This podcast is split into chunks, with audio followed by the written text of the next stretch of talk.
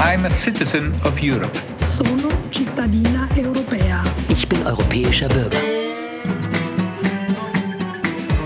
Iam Europeană. Európai polgár vagyok. Eu sou europeia. Jag är en medborgare i Europa. Jag som europeanka.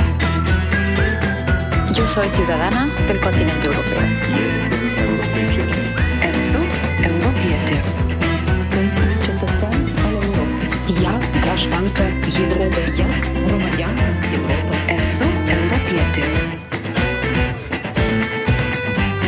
Moi, je suis un citoyen européen. So here we go again with European Citizens Radio. I am Ulrike Guérot and I'm not sitting in Café Aroma, our preferred place, but at home because this time today I'm remote with Victor Broers. Victor is Dutch. He's a good friend of mine since years. He has studied political science and then finances, has been working in the finance ministry, and now, like me, like many, is a little bit puzzled about Europe's future. And so he did a huge project from the Netherlands and he wants to interview people all across the European continent because he wants to write a European manifesto, uh, put this in a book, put all the angles from all the different European people in that book. And uh, in all the people he wanted to interview, I was part of them because I'm old friend with Victor. So we had an interview about what needs to change in Europe, what can stay, do we need a constitution, what is the European citizens, all these questions. By the way, you can find uh, text work on all these questions on the European Democracy Lab because the European Democracy Lab is running the European Citizens Radio. Go to our website, click, uh, give us some money if you like what we do, because we believe in the entity and the unity of the European continent. Back to Victor, as we share the same goal, um, he came to me, was interviewing me. So the interview we will hear now is a little bit in verse order. Victor is questioning me, but kindly enough, he allowed us to put this also on European Citizens Radio. So here we go. what I was interested about, we got to know each other, was it five or six years ago, just after the, the, the publication of your, I think, one of your greatest works. It's about creating, well, the, the European utopia, you call it, or the political utopia at least. And it's about creating a European demos. What was on your mind? What, when did the whole project, the vision, came on your mind first? How did it sprout, so to say? First, let me thank you for having me in this uh, podcast series, Victor de Broers. I'm, I'm very happy that we start again this sort of transnational citizen connections, which was a little bit dying during the Corona years. So, yes, we are talking Europe now, and Europe sort of awakening and citizens feeling awakening. And let me begin like this. I definitely feel that we have a regression. You know, there were some years in the last decade uh, between 2010 and 20, say, the European elections of 2019, where we had broad discussions about creating civil society. We had new parties, European parties emerging like Diem or like Volt in the Netherlands, pretty strong. I remember many travels to Utrecht and Nimwegen and, and Amsterdam where I talked to the to the Volt people. so there was something called like a European emerging European civil society. Yeah? And that I guess is what we are aiming to talk about because that's the moment when we met, the two of us met. I remember many trips to the Netherlands, to Amsterdam in particular, when I wrote this book, Why Europe Should Become a Republic, a Political Utopia. That's the book you mentioned. It was Indeed. kindly enough uh, translated into Dutch by Atlas Publishing, uh, Red Europa. Yeah. Dutch translation, Red Europa. It's a bit more uh, urgent, isn't it? it's a little bit, yeah, it's a little bit more urgent anyway. So there were a couple of uh, you, good discussions with Dutch people on this book, and uh, so let's come back. What was the genesis of the book? And in one sentence, it's what I already described. I wanted to capture the moment of the creation of a European civil society after the banking crisis. For me, the two events are related. And to make a long story short, in the 1990s, where I had the chance among other things, to work for Jacques Delors, the former president of the European Commission. So there were big ambitions for Europe. And I, I'm 58 years old now. I remember a decade between the Maastricht Treaty, Maastricht, Dutch town, the Maastricht Treaty, and basically to 92, and say the European Constitution draft 2003. I remember a decade when Europe had big ambitions. And Jacques Delors always called these things les grands projets européens. So the euro making enlargement and the constitution, to name the three. And so in the first decade of the century or the millennium, we succeeded in the enlargement, we succeeded in the euro, and we didn't succeed in the constitution. And there was something breaking in the political aim of the project, you know, this sort of you know, we couldn't do the constitutional thing. We couldn't do, in a way, the state making, yeah, because there was a huge discussion in the years before 2001 to 3, before the constitution came on the market. For instance, uh, it's yeah. interesting that you call it a market. I will a market come to on, that the, later. on the book yeah. market, say, on the, in, in, the public, yeah. in the public sphere. Uh, I want to quote two books because the French are always very strong in philosophy. Etienne Balibar, Sommes-nous citoyens de l'Europe? Are we European citizens? A great book of the year 2000, which basically rose the question Are we European citizens? Can we make a European constitution? The book is now 23 years old.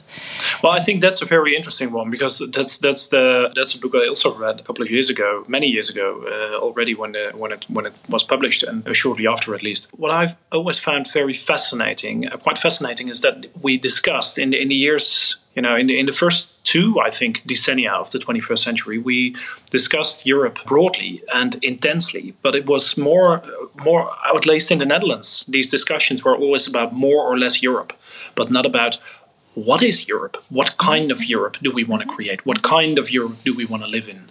And this is something that, that I think missed, uh, that was part of the reason, I believe, that many people felt disconnected or didn't feel any connection at all with Europe. We had in a, in a practical sense. Yeah, I, I, I, agree. We had a say institutional discussion because we were having this Laken Declaration. We were in a constitutional process. We had the other big important book of Jean-Marc Ferry, La question de l'État européen, the question of a European state. I guess the point I want to make is that some 20 years ago, before the European Constitution then failed, we were further ahead with the discussion than today. So we had a big constitutional project mm. that we discussed in length and in depth. I, I agree with you. It was, say, technical or constitutional or legal uh, stuff, you know, less about identity and stuff like this.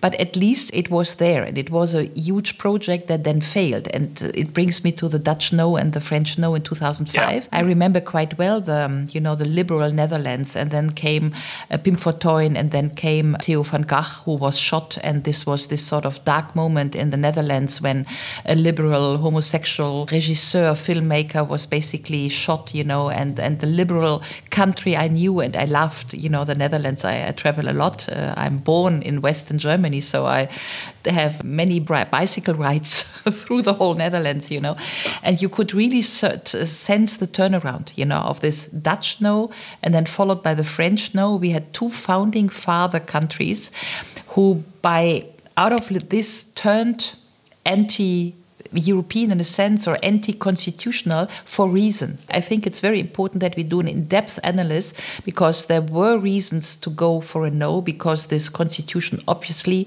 was neoliberal.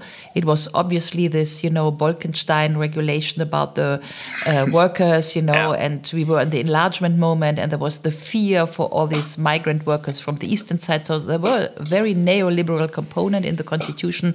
It was technical, I admit very easily all this yeah. But still, and I admit the changing. But at least the project was there. Yeah, and I admit the very important reasons for the Dutch population to say no, this turnaround in the liberal sort of society.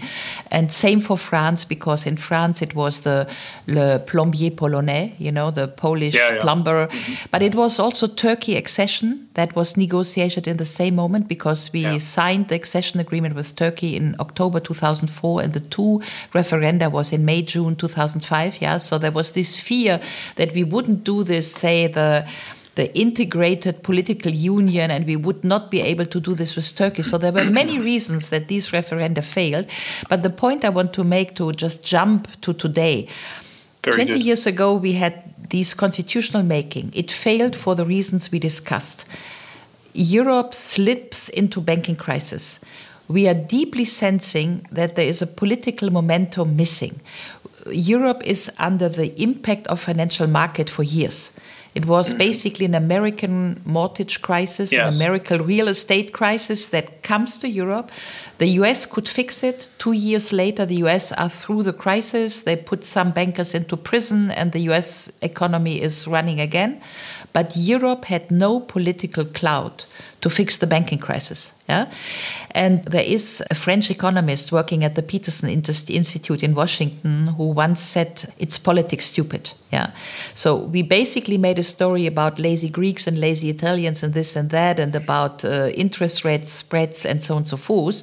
But the real story is that in the banking crisis between 2007 and 2012, until Mario Draghi finally would say whatever it takes, there were four years of political vacuum. We could not fix it because there was no sovereignty in the governance to do it. And what basically filled the vacuum by then was German, let's call it hegemony or dominance. Yeah, there is a huge talk about German dominance filling the system in the council, basically uh, Schuldenbremse, all these sort of how Europe is moving out of banking crisis. Follow the Germans, follow the Germans, and so the European system shifts from a political ambition with balanced sort of bargaining to a German dominant system uh, in the banking crisis, which is filling the gap of political decision making. Yeah, and the point I want to come to, because you were asking me now, where do we find the European demos and why did I write the book? The point I wanted to make is that after this experience of banking crisis, of the political vacuum, of the German dominance filling this vacuum, there was the uprisal of the South. It was the use of the South, the Italian, Greek, Portuguese, Spanish South, who basically did the demonstrations against ECB in Frankfurt, Yeah. remember, in June 2016. Yeah, I was there. Uh. Absolutely. Yeah. 12, yeah. There was Stéphane Hessel, Empört euch, Indignez-vous. There was Varoufakis basically creating the hope for the southern, you know, Europeans. We do not want austerity, and all this was there. And it was, and, and then came Tsipras, and then came Podemos, and then came all this sort of civil society ambition from the southern youth of Europe, basically saying this is not our Europe. This technocratic EU structure is not our Europe. That was the first sort of thing. But the second thing was we are equal citizens of Europe, and we are not doing this crisis we, where we basically reframe a banking crisis as Euro crisis, where we blame the Greeks for an American mortgage crisis because there was a huge reframing exercise. Yeah, Yeah, yeah. it was told Indeed, the story was agree. told that the Greek are guilty, but it was the American mortgage system and the German Landesbanken, you know. And so we divided Europe into a good north and a bad south. And, you know, the, the northern populism started with the true Finns and uh, uh, Geert Wilders and uh, AfD and FPÖ on the northern side. And then there were the bad southern guys, you know, this austerity, Tsipras, Podemos people, whatever. So we had a strong division. But, and that is the essential point the good side of all this emerging sort of resentment against the technocratic structure of the EU was that for the first time, and that would be my argument, there was something as citizens feeling agents of European democracy. There was Here, this, here. dem- yeah, and what we experienced in the midst of the last decade, uh, say 2012, 13, 14, is before we would always speak of European integration, and integration was a business of states because states do integrate. But in that moment of, say, uh, emerging European civil society with the demonstrations and the European South speaking out, we basically had European citizens as agents of European unity. And so we shifted a paradigm. We shifted the agents from state to citizens, and we shifted the goal from integration to democracy. States to integration, citizens to democracy. And I think the turning point in the post banking crisis years were precisely this this paradigm shift from states that do integration to European citizens that do European democracy. And in this moment, I wrote my book. And I guess this is why it got such a perception and such a success. Basically, 80,000 tirage plus uh, e-books plus eight translations. But it was because in German you would say, ich habe in ein Wespennest gestochen. You know? uh, yeah. yeah. And, and I picked like in this wespennest that there was something fundamentally changing in the question, who's the sovereign of Europe? Who decides? And we were aiming at answering to that question the citizens decide. And but if you take it from that point, because I'm, I'm, I'm, I'm I'm fascinated by, by what you say, and I think you're you're right that, that for the first time in history, at least the, the, the history in the, in the last uh, 20 or uh, last two or three um, uh, centuries. I think indeed the citizens rose above the nation state as the fundamental sort of political actors in the in the in the in the in the larger uh, political environment, geopolitical environment. But if you take it from there, what do you think will happen in the in the say 50 or 40 uh, 50 or 60 or 70 years ahead because the, the, the main social challenges that we face climate change, um, uh, geopolitical tensions, shifting dynamics, shifting balances, uh, to put it in that way, migration. I mean, these are all topics that can't be dealt with by the nation state separately, not even by a certain level of cooperation. We saw that, it failed. So, so here we are as Europeans calling ourselves whatever we call ourselves Spaniards, uh, Basques, people from Berlin or Amsterdam, or Europeans. Don't you think this all, amid all the troubles that we face and all the resentment that there is, don't you think there is a good chance that we rise in consciousness, so to say, that we can only deal with these challenges together and that we have a common interest, so to mm-hmm. say, and, and mm-hmm. that perhaps that is what makes us Europeans? At least uh, to start mm -hmm. with. I agree. Uh, let's uh, do a little bit of, say, political science uh, to come to your, uh, you know, migration, climate, and all of this. So this discourse, all nations are too small to act, yeah, is along is old. Yeah, we say this since sure. yeah. decades. Yeah, mm -hmm. and probably in the Netherlands you realize this a little bit earlier than in big fat Germany. You know, so this.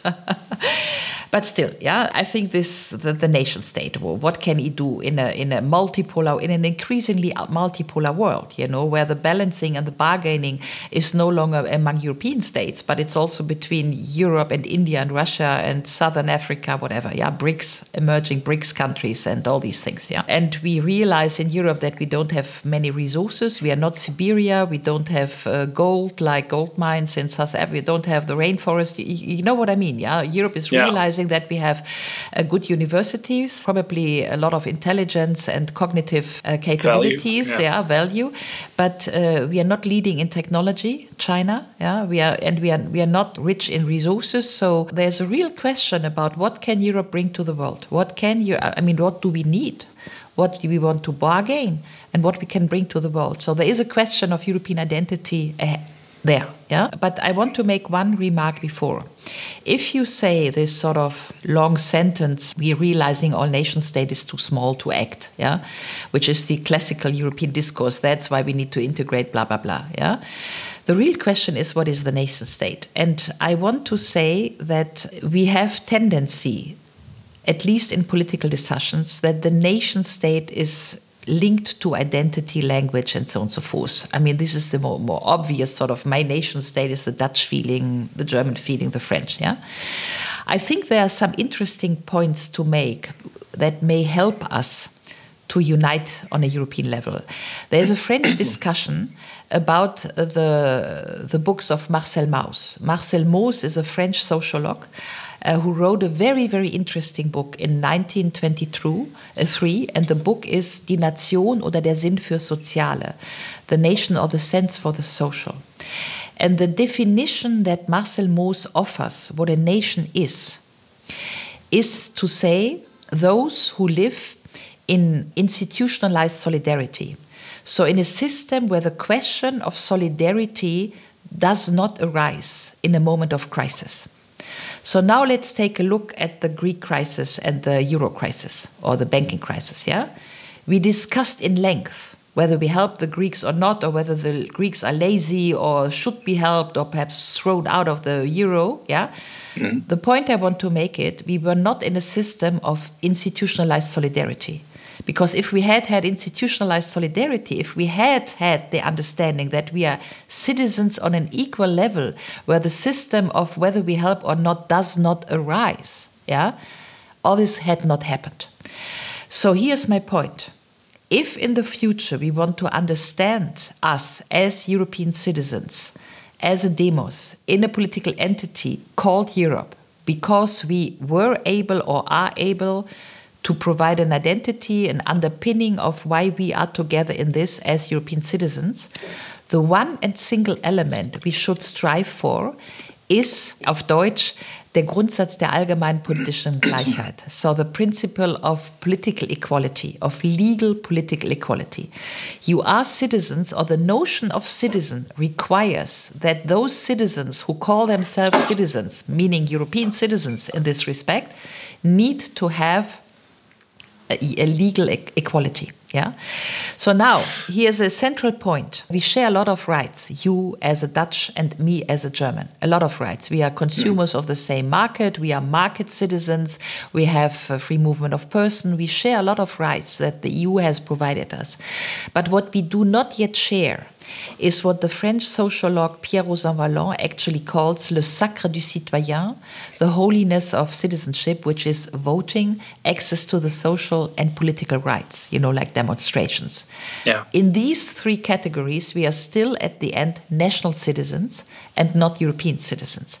But so, when I when I come yeah. to your your point of solidarity, and if you take the yeah. nation state as a um, to put it in, in in my words or other words at least as a institutionalized solidarity, basically, mm-hmm. then I mean, from from a certain point of view, you can you can doubt whether the nation state is unraveling at least for example in the netherlands. I mean many people are seriously seriously questioning here farmers rights to be compensated or farmers farmers right to at least be be helped in in the nitrogen uh, the nitrogen crisis that we have here. I don't know if you heard of that but but absolutely. Yeah um, uh, and this is just one example. You see so so many uh, and in groningen where we have this discussion basically we use groningen and the gas the gas fields that we have there for decades to compensate for all sorts of finances here in the netherlands in the rest of the netherlands. But now Groningen is literally sinking. There is serious debate on whether we should help them or not, and I do think we we need to we need to help them. But they feel so left alone that there's already um, a discussion: Are we still a part of the Netherlands? Truly, I, yeah, of the I, solidarity union. Yeah. I, I agree, and uh, I, I, totally agree, and I totally see the point. And I think we need to distinguish, say, a more theoretical discussion from a more sort of policy-like discussion. Yeah, mm -hmm. because what you're describing with the Dutch farmers, and I follow this uh, a lot, you know, and this basically destabilization of the whole uh, agricultural system, you know, with this nitrat uh, question, yeah. and uh, basically enteignung, so depossession, yeah, uh, in yeah, a way, yeah. and then this strong party that has been formed, Peasants Party. but I think on a structural level, there is an emerging discussion which is very visible now, which is a lawmaking where we see the refeudalization on a global scale the refeudalization processes on a global scale. And what happens to the Dutch farmers is, I think, one process of this refeudalization structural process, yeah, that is ongoing in the Netherlands, in France, which is the erosion of the republic through capitalism, if you want. You know, Antoine Vauchez has um, the Code of Capital. Karin Pistor has wrote, wrote, a very good book, has written a very good book on this. Karin Pistor in in Columbia University about basically that the lawmaking is hijacked by the meritocratic elites and they are shifting the system into re-feudalized structures. Yeah, and she this, does this analysis for the for the U.S. and uh, Antoine Vauchez, French political scientist, does the same. Uh, the neoliberalization of the French Republic is his book, and he does the same analysis for France. And I guess this what happens to the peasants in the Netherlands, you could write the same book for the Netherlands, right? Mm -hmm. So that, that is a process which is ongoing, which I think we should put it aside. It's a political reality I share, yeah. But my point, answering to your question, how can we create a European demos that would be ready and democratic and able to decide as a unity on big political projects like climate, like migration on a European level. The only point I'm making, if you want more on a theoretical level, is if we really keep to the ambition or call it utopia, to create a European demos and to want a political system that unites us as European citizens, we need to have one single thing, which is equality, legal equality of European citizens in all matters. You cannot have a democracy with unequal citizens. So we would need, we would, I, I do a conjunctive here, yeah, but mm. we would need seriously to discuss questions that we had already been discussing a decade ago, like yeah. a European unemployment scheme, like a European poverty scheme, like, uh, you know, just to make that point clear, I'm not comparing the Netherlands to Bulgaria. Yeah, we need to look on those countries who are already in the euro, mm. and I'm not arguing that everybody would uh, need to have the same salary or whatever. Yeah, but structurally, and, and this is not the case in Germany. Yeah? You you don't have the same salary or the same whatever. No, yeah? exactly. But what you have in Germany as a state is that you have the same access to rights. So if I'm unemployed, wherever yeah. I am in yeah, the yeah, Federal Republic, I have the same rights to get assurance de chômage, so unemployment aid. Yeah. Yeah. So and that is the reasoning. And I put this evening up front of our conversation because if we want to break out of the system where in a European Council we have 27 countries and there's always one country who does not want X and Y. The Polish do not want to leave carbon and the French do not want to leave nuclear energy and Germany wants windmills all over the place, whatever. And then you have a national veto, blah, blah, blah. If we want to move out of this scheme of decision making, which we are hanging around since 70 years, and we want to have the citizens as actors for building a European democracy and transcending European integration, we would need to discuss the very principle of a democracy, which is equality for European citizens you know? Yeah but this is something that i that i'm quite interested in. So do we have a chicken and egg problem? A chicken or egg? Who was first? What what you know what needs to be there first yeah. because if we if we have this discussion on a political or at least on a theoretical level and and maybe perhaps on a political level in brussels about creating the same level of basic citizen citizens rights you see uh, for all Europeans. I mean, I believe that what is necessary to create at least the political will to do so is a feeling of solidarity uh, with I, one I another. Agree. I agree. But and, uh, yeah. so it's a spiral. So where yeah, to start? How do where, we where, where to start? I tell you. I tell you. Let's go back to Jacques Delors. But for a second, there is a deep ambiguity when on most papers of the European Union, if you go to the website of the EU, yeah, mm. you have the European citizens. There is a text, whatever text is the European citizens, the European citizens. My point is there is no such thing than a European citizens in the proper meaning of the word. We are at the end of the day, you are a Dutch citizen, I'm a German citizen, my friend is a French, my, my, my sons are French citizens. yeah. So, so, well, unfortunately, I still am a Dutch citizen. I mean, yeah. I'm glad to live here. Don't get me wrong, but uh, but I I rather be a European citizen. Yeah, actually, but that's precisely my point. Remember the European elections 2019. Yes. There was an Austrian pop band, Bilderbuch.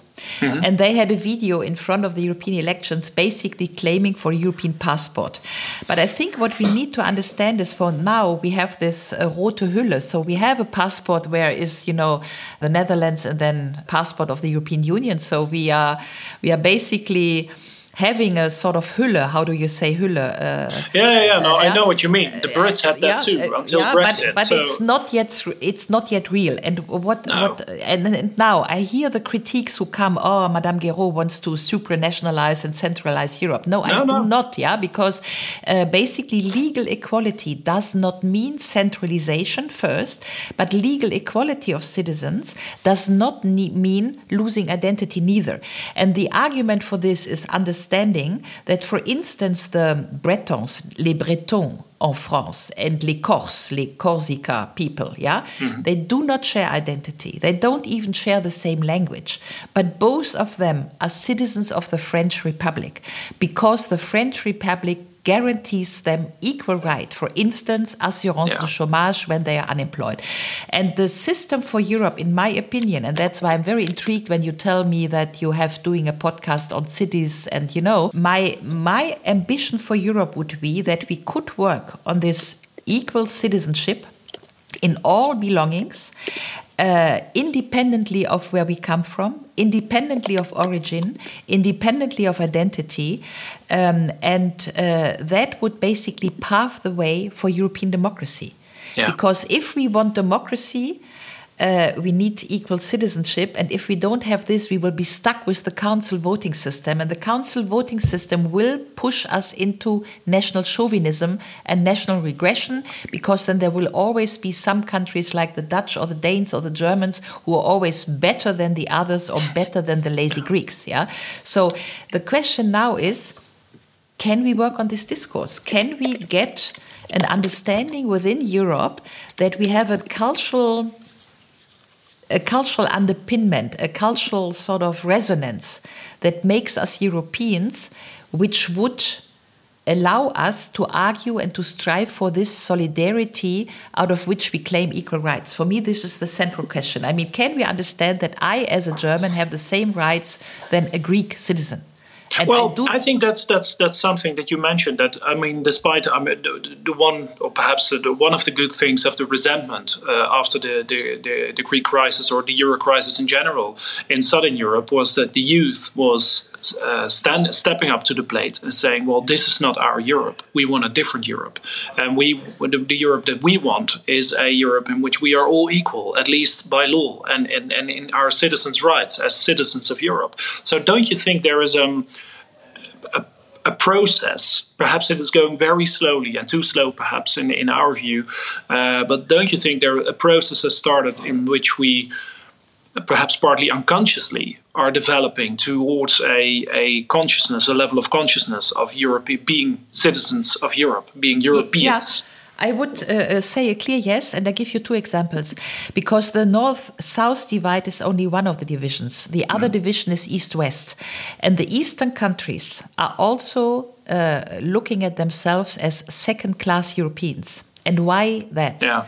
Because we didn't allow them to come into the euro. I traveled a lot in Poland, in Hungary, Budapest, and, and Prague. And what you hear is that because of our banking crisis, yeah, yeah. Uh, Poland didn't come in the euro in 2011, and Hungary did not come into the euro in 2008. But the treaties say that all countries should aim to come to the euro uh, as quickly as possible. And the zloty, for instance, is uh, fixed in exchange rates one to four, one euro for zlotys. Yeah. So. Poland could come to the euro, but they are beyond the discussion, and so they are feeling declassified. They are clear. They are feeling sort of second class Europeans. I was in, in Prague and I discussed this with the mayor of Europe, of, of Prague, yeah, and uh, precisely on the book of the European Republic. And I argued precisely this equal rights.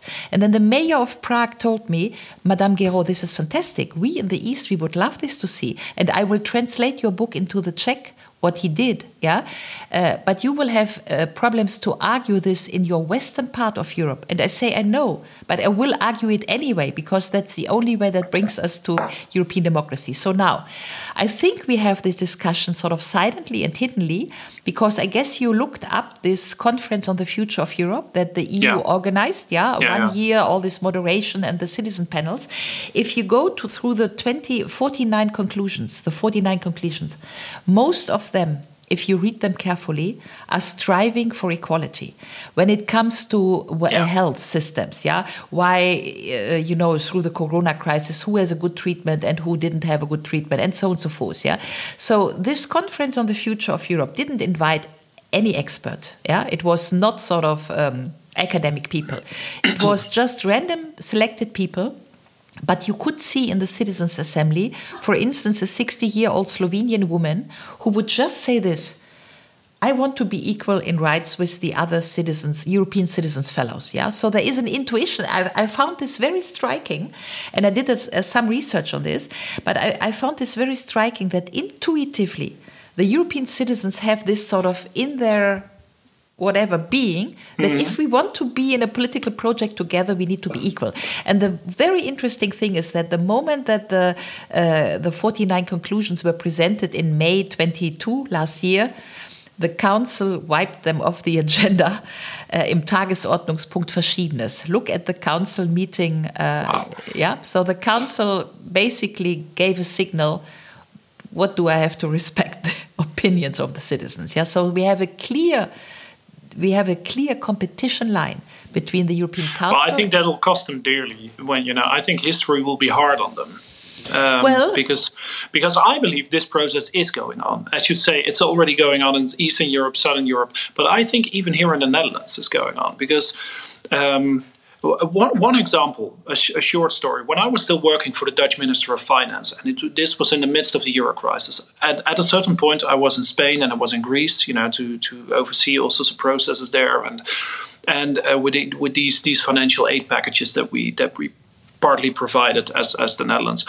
Um, problem was that back then the public opinion here in the Netherlands was overwhelmingly well let them sell their airports and their their harbors and their infrastructures you know and and privatize it all and then you see uh, they got some money to pay us back or whatever um, very much the the market rhetoric uh, that we that we saw in the 80s and the 90s and the mm-hmm, beginning mm-hmm. of the 21st century now, a few years later, people start to see, even, I mean, people who just read the newspaper, they start to see here that the Chinese were the ones who bought, yeah. who, who, bought the Rotterdam, airports. And the, air, yeah, exactly. Yeah, so now we said, oh, bugger, we made a big mistake mm-hmm, there. Mm-hmm. So people, see, people come to see mm-hmm. that the whole market ideology is, is slowly fading. I agree. Um, I agree. Is very narrow. It's much too narrow to run a society on. So, and even a, a continent on, of uh, you know, a, a, European project on. And um, so now we have a new sort of wave here slowly coming up of people saying, yeah, well, we need to cooperate at least. And for cooperation, we need to be equal, you know, because we're all Europeans. And in the end, people are, I mean, if we don't, if we don't treat the Italians or the Greeks uh, with, you know, respectfully, um, they'll buy themselves out with the Chinese or the Russians even. Yeah. So, so yeah, I, I, t- I couldn't agree more. This is a very, very central point. It's so important that the moment the American hegemony on the world is fading and we are entering a multipolar world with Chinese and BRICS and Russia and so on and so forth. I mean, there's this whole complex of the Ukraine war, but we understand that we need to be together in, together out if we want to have a European role in the world, if we want to succeed in the issues of climate migration, technology and all these things. And that if we want to succeed in these things, in the policy areas, we need to build a polity that allows us a democratic bargaining, yeah, because the council mechanism will no longer uh, uh, will no longer be sufficient. To make it very short. Uh, we could frame it in the way that we need to overcome citizen nationalism right? Citizen mm -hmm. nationalism, yeah? One yeah. have more rights than others, yeah? yeah? Which is a classical sort of uh, uh, claim for uh, equality.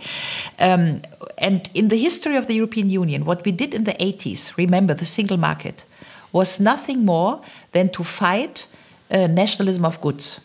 Yeah, most yeah, people are too young today, but in these uh, times we would fight for the Reinheitsgebot des deutschen Biers, and the Italians would not like to have pasta produced with eggs, and the Greeks had the feta, and the French the champagne, and every country had a thing and would say, "We have this; it's better than the other it's products. Ours. Uh, it's ours, and no other beer than German beer in the German supermarket." and then came the European Court and said, "Look." Any product legally produced in the territory of the European Union must be sold in any supermarket yeah. of the European Union. That was basically equal equality for goods yeah? Mm-hmm. and then in the 90s a decade later we said okay now we have a common market. But it's very silly to have a common market in which we compare the price of say carrots in uh, escudo gulden franken uh, whatever. This is we have a common market but a common market without a common currency is senseless yeah, yeah? so we created the wording of one market one currency because the currency, the euro, at the end of the day is nothing else than equality, legal equality for money. So we went from legal equality from goods to legal equality for money. And I think 20 years later, because the euro was basically done in 1999, 2002, we are 20 years later, we should do legal equality for citizens. One market, one currency, one democracy.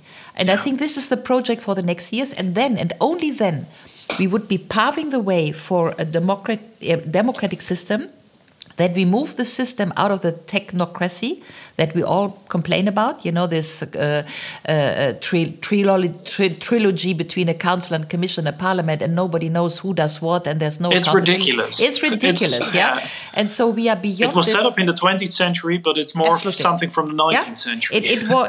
We- we created it because we had reason to create it this way. We created it with the sui generis. You know, all these books on the European Union are talking about the sui generis. So we invented the system, but the system is flawed, and we should have the intelligence to move the European polity system to full-fledged democracy. I'm a citizen of Europe. Sono cittadina europea. Ich bin europäischer Bürger. Iam Europeană. Európai polgár vagyok. Eu sou europeia. Jag är en medborgare i Europa. Ja sam evropljanka. Yo soy ciudadana del